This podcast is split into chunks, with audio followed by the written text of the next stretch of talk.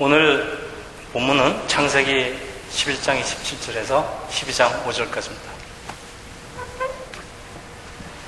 창세기를 우리가 크게 분류하면은 1장에서 11절까지, 1장에서 11장까지, 그리고 후반부 12장에서 50장까지입니다. 천지창조, 아담의 타락, 노아의 홍수, 바벨탑에 이어서 그리고 노아의 아들 셈의 족보와 데라와 그의 아들 아브람을 소개합니다. 그리고 전반부를 마치고 바벨탑에서 보여주는 그 인간의 교만 그리고 죄에 끌려다니는 인간의 모습을 보여주고 있는 것입니다. 오늘부터 우리가 살펴볼 이 후반부는 우리의 자력으로는 하나님께서 원하시는 그 하나님의 의에 도달할 수 없는 그런 인간을 구원하시는 하나님의 열심입니다. 우리는 그동안 요셉 그리고 야곱의 순서대로서 그들의 삶을 살펴보면서 그들의 삶 속에서 역사하시는 하나님을 발견할 수가 있었습니다.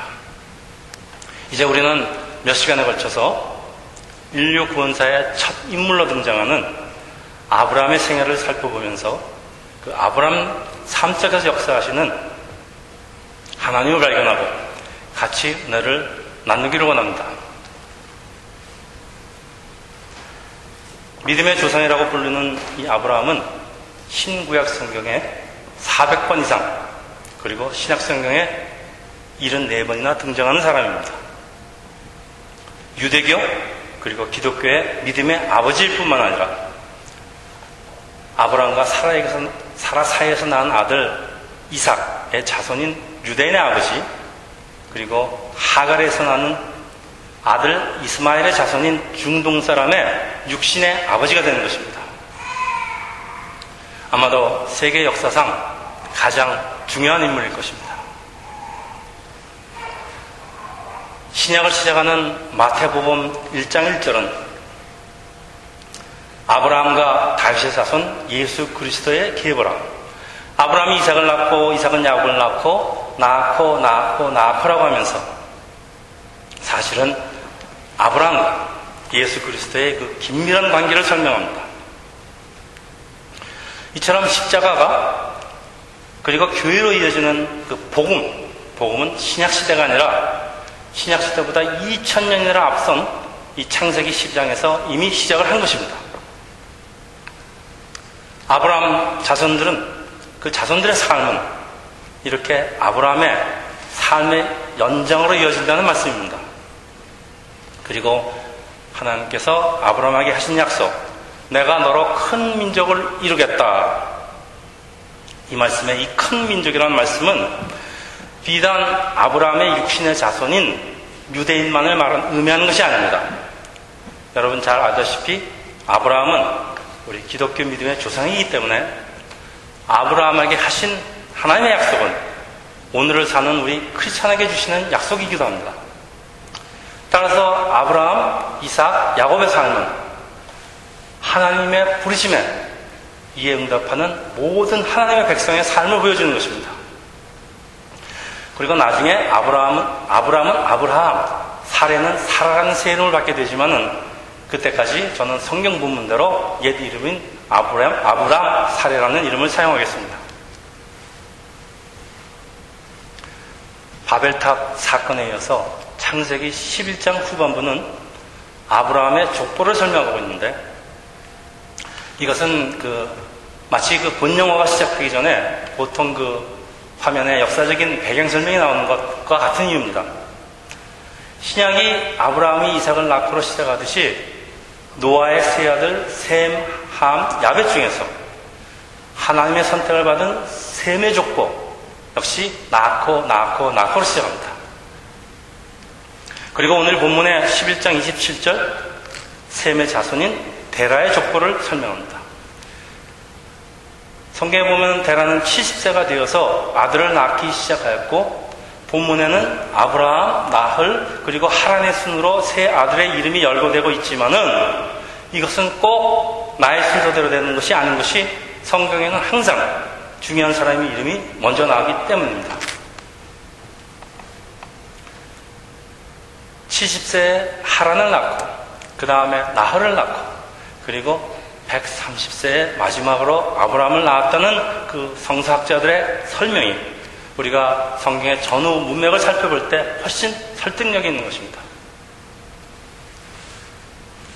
31절에 대라는 그의 모든 가족을 이끌고 갈대아 우리에서 나와서 가나안 땅으로 떠나게 되는데 이 본문은 이 여행을 주도한 사람이 아브라함이 아니고 아버지 데라는 것을 기록하고 있습니다. 데라 가족은 그 데라의 아들 하란이 죽은 후에 가나안 땅을 향해서 갈대아 우르러 떠났고 그 정확한 이유는 알 수 없지만은 중도에 하란에서 정착하였습니다. 나중에 세월이 흐르고 우리 성경 성경에서는 데라의 자손들이 데라의 자손들인 그 아브라함의 친척들이 모두 하란에서 살고 있었던 것을 보여줍니다. 그래서 아브라함은 며느리 리브가를 하란에서 데리고 야곱도 어머니 리브가의 고향인 하란으로 도망을 가서 외삼촌 라반의 딸인 레아와, 레 아와 라엘을 아내로 얻게 된 것입니다. 갈대아 우르는 인류 4대 문명의 하나인 그 메소포타미아 문명의 발생지입니다. 이 갈대아는 우리가 잘 아는 그 바빌론의 옛 이름입니다. 우르는 갈대아 지방의 가장 큰 도시로서 지금의 바드다, 바그다드에서 남쪽으로 한 70마일 정도 떨어진 곳입니다. 그리고 하라는 우르보다 600마일 북동쪽에 위치한 지금 터키 남반에 있는 큰 도시였는데 이 교차로라는 뜻을 갖고 있는 교통의 중심지였습니다. 그 학자들이 얘기하는 그 Fertile Crescent라는 것은 아주 비옥한 삼각형의 땅, 땅을 의미합니다. 이렇게 생겼는데 그 삼각형의 꼭지점에 이 꼭지점에서 하란이 존재하고 있는데 여기서 남서쪽으로 400마일을 더 가면 가난 땅입니다. 그 당시 그 우루와 하란은 달의 신을 모시는 중심지였고 또 하란에는 이 다른 신을 모시는 대신전이 있었다고 합니다. 여러분 우리 여기서 짚고 넘어가야 할 그 흥미로운 사실이 하나 있는데요. 이 하란이라는 도시는 유대인들에게는 나흘이라는 이름으로 알려져 있는데 이것은 데라의 아들 나흘의 이름과 동일합니다. 아마 데라 가족은 데라의 모든 가족은 하란에서 완전히 정착을 한 것으로 보입니다. 그래서 성사학자들은 아브라함이 하란에서 자랐다고 합니다. 그리고 여기 12장 5절에 보면은 아브라함이 하란에서 모은 모든 소유와 노예들을 이끌고 갔다는 것으로 미뤄보아서 아브라함이 갈대에서 태어났든 아니면 하란에서 태어났든 그는 하란에서 자랐고 하란에서 많은 부를 가지고 75세까지 살았다는 것은 정설입니다. 성사학자들이 이런 상황을 이렇게 꼼꼼히 분석하는 이유는 그리고 저도 이렇게 자꾸 이런 걸 꼼꼼히 따지려는 이유는 우리가 상황을 올바로 알아야 올바른 하나님의 말씀의 해석이 가능하기 때문입니다. 근데 이런 성사학자들의 해석은 우리 사도행전에서 보여주는 하나님께서 아브라함을 갈대아 우리에서 부르셨다는 그 스테반 설교 내용과는 좀 차이가 있습니다. 이것은 아브라함을 포함한 베라의 전 가족에 대한 부르심이라고 보는 것이 합당할 것 같습니다. 하나님께서는 사람을 택하실 때 먼저 국가 민족을 택하시고 집안을 택하시고 그리고 마지막으로 사람을 택하시는 것을 볼 수가 있습니다. 예를 들어서 하나님께서는 노아의 아들 중에서 샘을 택하시고 그리고 셈의 자손들 중에서 데라, 또 데라의 아들 중에서 아브라함, 그리고 이삭, 야곱, 유다, 다윗으로 점점 점점 좁혀오십니다. 이처럼 하나님께서 아브라함을 갈대아 우리에서 부르셨다는 표현에는 데라의 온 가족, 아들 아브라함, 또 그리고 모든 자손들이 또 나아가서는 오늘날의 우리 크리스찬도 포함되어 있는 것입니다. 데라는 하나님의 부르심을 받고 갈대아 우르를 떠나서 하란까지는 이르게 되나 가나안까지 이르지는 못했습니다. 데라의 순종은 하란까지였습니다. 아마도 데라는 그 하란의 풍요로움에 발을 잡혔을지도 모릅니다. 우리 존 번연의 천로 역정이라는 소설은 이런 사실을 잘 표현합니다. 우리 많은 사람이 가나안 땅, 다시 말하면 천국을 향해서 길을 떠났으나 이 세상의 풍요로움에 발목을 잡혀서 세상에서 삶을 마치고 끝난 것입니다. 이것은 교회를 출석하는 분이라도 우리가 교회를 출석한다는 말은 우리가 천국을 향해서 길을 떠났다는 말입니다. 그렇지만은 모두 다 천국까지는 가지 못하는 것을 말씀합니다. 우리 오늘 본문 12장 1절입니다. 제가 읽겠습니다. 여호와께서 아브라함에게 이르시되 너는 너의 고향과 친척과 아버지의 집을 떠나 내가 네게 보여줄 땅으로 가라. 여호수아서에 하면요 아브라함의 아버지 데라는 강 저쪽에 거주하여서 다른 신을 섬겼다고 합니다. 그리고 유대 전승은 데라는 갈대아 우르에서 우상을 만들어 팔았다고 합니다. 그렇다면은 여호와 하나님은 데라, 데라 가족, 아브라함 포함해서 생소하신 분입니다.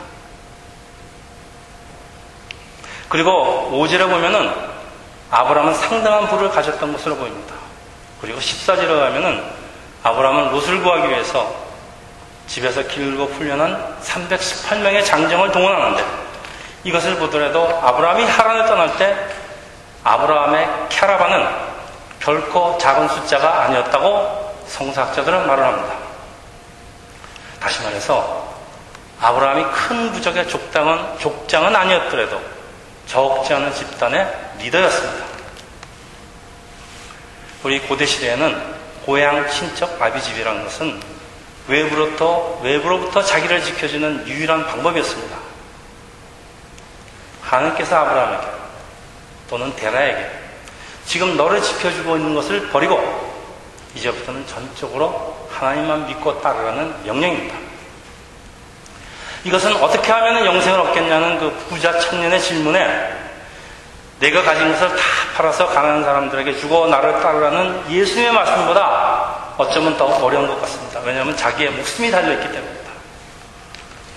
만일 여러분의 부모나 남편이나 아내가 어느 날 갑자기 이거 하나님 뜻인데 하면서 위험한 중동 지역 선교사로 가겠다고 우기면은 여러분 어찌 하십니까? 저희 친구 중에는 어느 날 갑자기 부부가 다 버리고 선교사로 나가는 사람도 있습니다. 그런데 여러분이 살고 있는 이곳에 직장도 좋고 사업차도 좋고 돈도 잘 벌고 무엇 하나 부족함이 없는 상태라면은 그럼 어떡하겠습니까? 하나님과 오래, 오래 관계를 가지신 그 우리 신실한 그 어떤 크리스천들은 이런 하나님의 명령에 순종합니다. 그러나 하나님을 잘 알지 못하거나 혹은 이제 막 알아가기 시작하는 사람이라면 순종하시겠습니까? 아브라함 얘기가 남의 얘기 같습니까? 도대체 초신자 아브라함, 저는 초신자란 말을 쓰겠습니다. 아브라함 초신자입니다. 하나님을 잘 모릅니다. 초신자 아브라함은 왜 이처럼 알, 잘 알지도 못하는 하나님의 명령에 따라서 따르게 되었겠습니까? 오늘 우리, 우리 삶 속에서도 이런 일은 자주 일어납니다. 우리의 자발적인 결정이라기보다는 우리 상황으로 강요된 어쩔 수 없는 선택일 경우가 너무 많습니다. 그래도 나중에 보면은 이것이 하나님의 인도였다는 것을 알게 되는 것입니다. 그러니까 하나님, 하나님이 상황으로 인도에 가셨지만은 처음엔 이유를 모르고 불평을 하면서 따라갔지만은 따라간 게 아니고 어쩔 수 없이 상황이 그러니까 갔지만은 다 하나님이 저희를 천국으로 인도하시는 방법이었다는 걸 알게 되는 것입니다. 우리 믿음장이라고 불리는 그 히브리서 11장 8절에 보면요. 믿음으로 아브라함은 부르심을 받았을 때 순종하여 라고 되어 있습니다. 그래서 우리는 거침없이 아브라함을 믿음의 조상이라고 하지만 우리 오늘 본문 10절에 보면요. 아브라함이 기근이 들자 가나안 땅을 떠나서 애굽으로 내려갑니다. 애굽은 성경에서 애굽은 항상 세상을 상징합니다. 그러니까 급해지니까 다시 세상으로 돌아갔다는 말씀입니다. 그리고 세상에서 살아남으려니까 자기 아내를 누이라고 속이고 결과적으로 애굽 왕에게 팔아먹게 됩니다. 이것이 우리가 믿음의 조상이라고 부르는 아브라함의 참 모습입니다. 따라서 12장에서 보여주는 아브라함의 순종은 자발적이었다고 보기는 어려운 것입니다.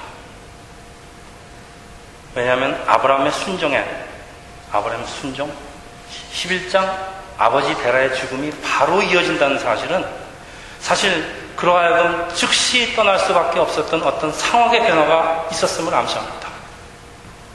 저는 이런 생각도 해봤습니다. 어쩌면 아버지 데라가 죽으면서 자기가 못한 일을 아브라함 보고 아들 아브라함에게 계속하라는 유언이 있었을 수도 있을 것이라는 생각도 해봤습니다.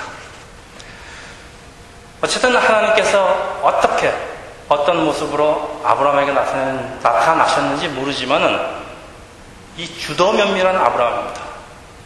이 아브라함도 감히 정할 수 없는 어떤 아주 강한 힘을 보았을 것입니다.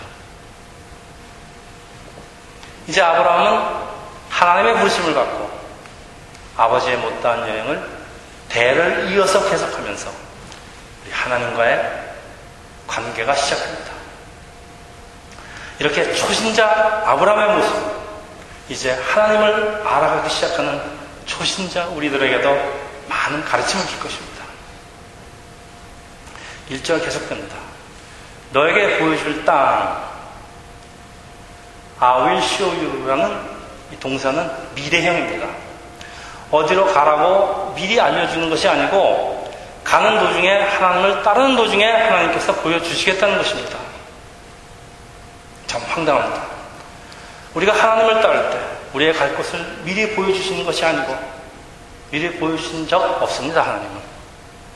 우리가 따라가는 도중에 순종하고 따라가는 도, 중에 하나씩 하나씩 보여주시는 것입니다. 이렇게 하나님께서는 이스라엘을 출애굽시켜서서 불기둥, 구름 기둥으로 다음 갈 곳을 인도하십니다. 하나님이 아브라함에게 보여주신 땅은 가나안 땅이었습니다. 그것은 신변의 안정을 보장할 수 없는 다른 족속들이 살고 있는 생전 처음 가보는 그런 땅입니다. 그곳에 가서 유목민, 유목민처럼 남의 나라 살라는 명령입니다. 황당합니다. 그런데 사실 이것은 오늘날의 성도에게 주시는 성경의 기본 메시지입니다. 여러분은 이런, 이런 성경의 기본 메시지, 하나님의 명령에 즉시 순정할 의사가 있었습니다. 준비가 되어 있었습니다. 그리고 우리의 의사에 관계없이 이거 예수님의 기본 가르침이라는 거 알고 계십니까? 그러나 대부분은 교회를 다니시는 대부분은 죄송합니다. 우리들의 하란 땅에서 이 편안함과 기득권을 포기하지 못하고 세상을 쫓다가 우리의 삶을 마치게 되는 것입니다. 사도 바울은 말합니다. 표대를 향해서 그리스도 예수 안에서 하나님이 위해서 부르신 부르심의 상을 위해서 쫓아간다. 이것이 우리 성도들이 마땅히 달려갈 길이지만은 정말 소수의 사람들만이 이 명령에 순종해서 가나안 땅으로 들어가는 것입니다. 여러분 우리의 현 위치를 아는 것은 참 중요합니다. 우리가 교회를 출석한다. 지금 내가 있는 것이 가나안 땅이라고 착각을 하면서 사실은 세상에서 하란 땅에서 민정거리고 있는지 아니면 정말 우리가 가나안 땅으로 확실히 들어와 있는지 여러분 아마 자신이 더 잘 알 것입니다. 그리고 이절입니다 내가 너로 큰 민족을 이루어 내게 복을 주어 네 이름을 창대케 하려니 너는 복이 될지라 큰 민족을 이루고 라는 말씀입니다. 그러나 이것은 75살이 먹도록 아들이 없는 아브라함에게 하신 약속입니다. 그리고 2, 3절에는 몇 개의 동사가 나오는데 이루다, 복을 주다, 창대하게 하다, 복이 되다, 축복하다, 저주하다, 복을 얻다. 동사가 많이 나옵니다. 이 히브리어 동사에는 다른 언어에게 없는 아주 독특한 문법 형태가 있는데 그 형태마다 다른 의미를 갖고 있습니다. 이런 것들은 우리 영어나 한국말로는 번역을 하기 어렵습니다.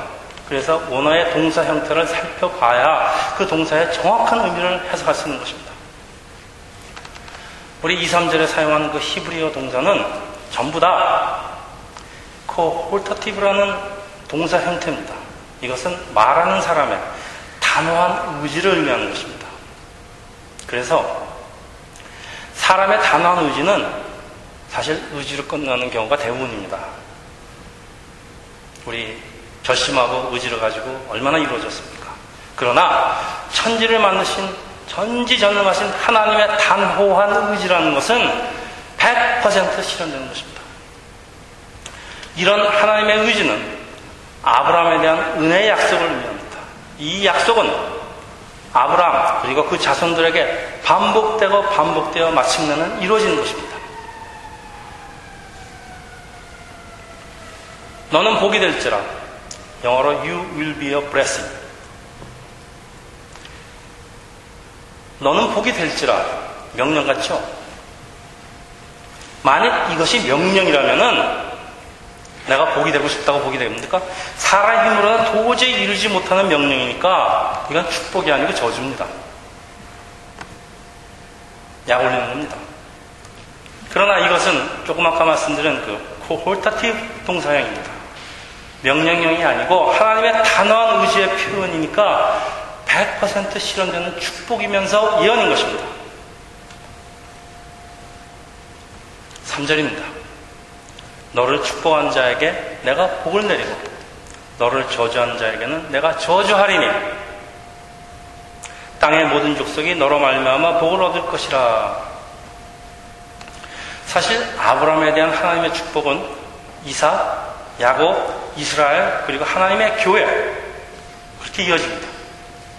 그리고 이것은 지금 우리 성도들에게 해당되는 말입니다.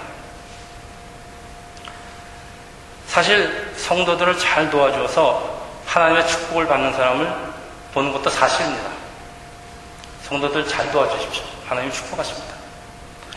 그리고 성도들에게 나쁜 짓 한 사람도 또 성도를 아주 가볍게 멸시하는 사람들도 하나님께서 그를 가볍게 여긴다는 그런 말씀입니다.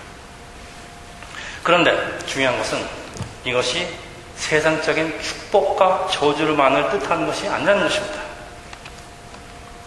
이 축복하다, 영어로 bless, 히브리어로는 바락입니다. 이건 창세기에 76번이나 사용된 아주 중요한 동사입니다. 이 바락의 명사형, blessing, 한국말로 복입니다. 복의 뜻은 하나님 나라의 풍성함입니다. 하나님께서 복을 주신다는 말씀은 천국의 풍성한 삶을 주시겠다는 말씀입니다. 여러분, 말할 것도 없이 천국의 풍성한 삶이라는 건 물론 천국에서의 삶입니다. 우리의 구원을 말씀합니다. 그러나 이것은 우리가 죽어서만 누리는 것이 아니고 우리가 이 땅을 살 때 천국의 풍성한 삶 중에서 대표적인 것이 있다면 아마 마음에 평할 것입니다. 아, 어떤 상황 속에서 우리 마음에 평화가 없다면 우리는 이미 천국의 삶을 살고 있는 것입니다.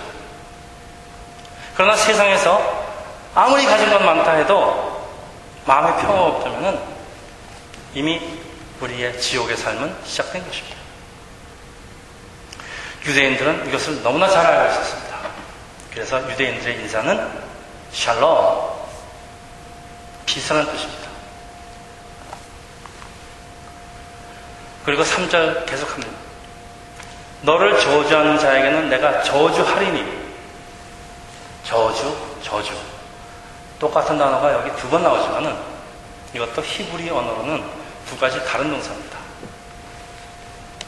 첫째, 너를 저주하는 자 할 때 그 저주는 히브리 동사로 콰라이라는 뜻입니다. 이것은 영어의 curse, 저주가 아니고 mistreatment. 다시 말해서 사소하게 가볍게 여기거나 비방하거나 경멸한다는 뜻입니다. 그리고 두 번째, 두 번째 하나님이 내가 저주하리니의 저주는 아라리입니다. 이것은 정확하게 축복하다. 브레싱의 반대말 curse, 저주입니다. 다시 말하면은 궁극적인 하나님의 축복은 구원 그리고 저주는 지옥을 말합니다. 아브라함은 교회 아버지입니다. 다시 말씀드리면은 교회를 교회가 전하는 복음을 가볍게 대하면서 높이지 않는 사람은 하나님께서 저주하시겠다는 말씀인데 하나님께서 저주하는 것이 무엇입니까? 구원을 받지 못한다는 뜻입니다. 여러분 이것이 우리 창세기에서 보여주는 예수천당 불신 지옥입니다. 계속되는 부분입니다. 땅의 모든 족속이 너로 말미암아 복을 얻을 것이라. 모든 족속이 너로 말미암아 복을 얻을 것이라. 이것은 분명히 하나님께서 교회에 주시는 권세입니다. 우리 비슷하게 예수, 예수께서 베드로에게 그 천국의 열쇠를 주시면서 하신 축복의 말씀도 이렇습니다. 내가 땅에서 매면 하늘에서도 매일 것이요, 땅에서 풀면 하늘에서도 풀리라. 이것은 이처럼 교회는 세상을 축복할 권세를 가지고 있습니다. 이런 하나님의 약속은 교회가 가지는 권세를 교회의 아버지인 아브라함에게 2000년 전에 미리 주시겠다는 말씀입니다.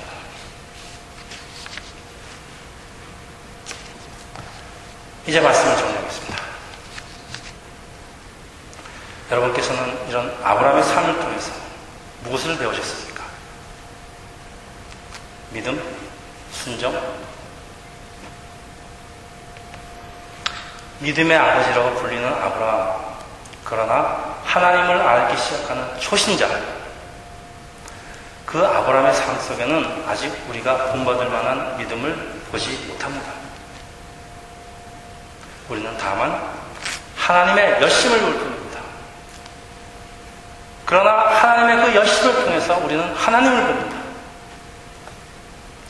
우리가 하나님을 알 수 있는 것은 그래서 우리를 의롭게 만드는 것은 우리의 지혜, 우리의 의로움, 그리고 우리의 순정이 아니라 하나님의 은혜이며 그리고 하나님의 그 하나님 되심입니다. 믿음의 아버지 아브라함 역시 우리와 별로 다를 것이 없는 아주 평범한 사람이었습니다. 그러게 아브라함처럼 지금 우리가 누리고 있는 것을 모든 것을 버리고 즉각 하나님 말씀에 따라야 된다고 말씀드릴 수 없는 이유는 대부분의 우리에게 저를 포함해서 그런 능력도 그런 마음도 존재하지 않기 때문입니다. 그럼에도 불구하고 모든 상황을 모든 상황으로 우리를 인도하시는 하나님을 그런 하나님의 마음을 하나님의 열심을 알라는 것입니다. 그럼에도 불구하고 우리 의사와 우리의 순종과 불순종에 관계없이 우리의 삶을 선하게 끌고 가시는 하나님을 아시기를 축원한 것입니다. 부족한 아브라함을 믿음의 아버지로 만들어 가시는 그리하여서 부족한 우리에게도 언젠가는 믿음의 용서라는 그 멸류관을 주실 하나님 아버지를 아시기를 축원한 것입니다.